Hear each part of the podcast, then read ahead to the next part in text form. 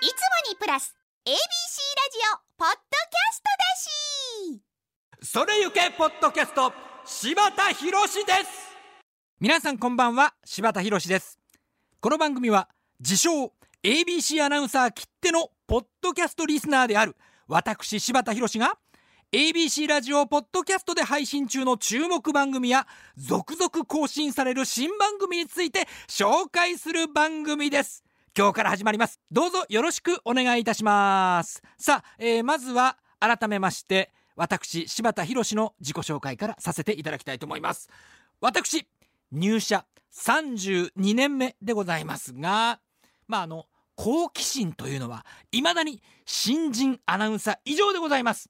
もうポッドキャストどんなもんなのか聞きたって聞きたってしょうがないということでぜひこの番組やらせてくださいということで始まりました。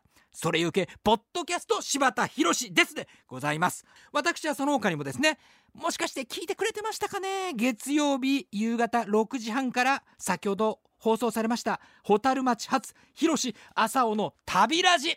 こちらで旅情報たくさんお伝えしておりますよ。私は今はちょっと管理職もやっておりましてリスナーの皆様からはピロシ部長なんていう風にも呼ばれておりますけれどもどんな風に呼んでいただいても結構です。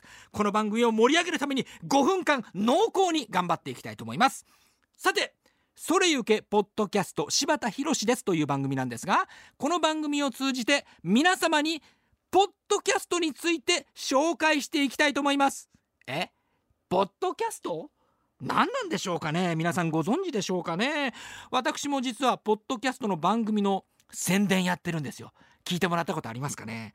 そしてなんと私実は聞く旅っていうポッドキャストの番組も出演してるんですよ。この聞く旅っていうのはね、まあ、街をこうブラブラしながら、えー、大阪歴史博物館の館長さんにこの場所ってどういう場所なんですか？って解説してもらう。私はインタビューするというねえー、このビルの名前はこう名前ついてますけどこういう理由だったんですか？っていうようなことを私解説してますんで是非また聞く旅っていうのも聞いていただきたいと思います。でじゃあポッドキャストって一体何なの？って言われるとよくわからないかもしれません。私もですね実は部員とかあるいはラジオの後輩とかにいろいろやり方を教えてもらってあこうやって聞くんだ。ちょっとおもろいやんなんていう風にね学んでっているんです。でポッドキャストの特徴を皆さんにまずご紹介しておきますといつでもどこでも何度でもいいですか？もう一回言いますよ。いつでもどこでも何度でもこの3つが特徴。これをね何度でも聞けるというのが特徴なんですよね。普段皆さんどうですか？ラジコ使って ABC ラジオ聞いてますかね？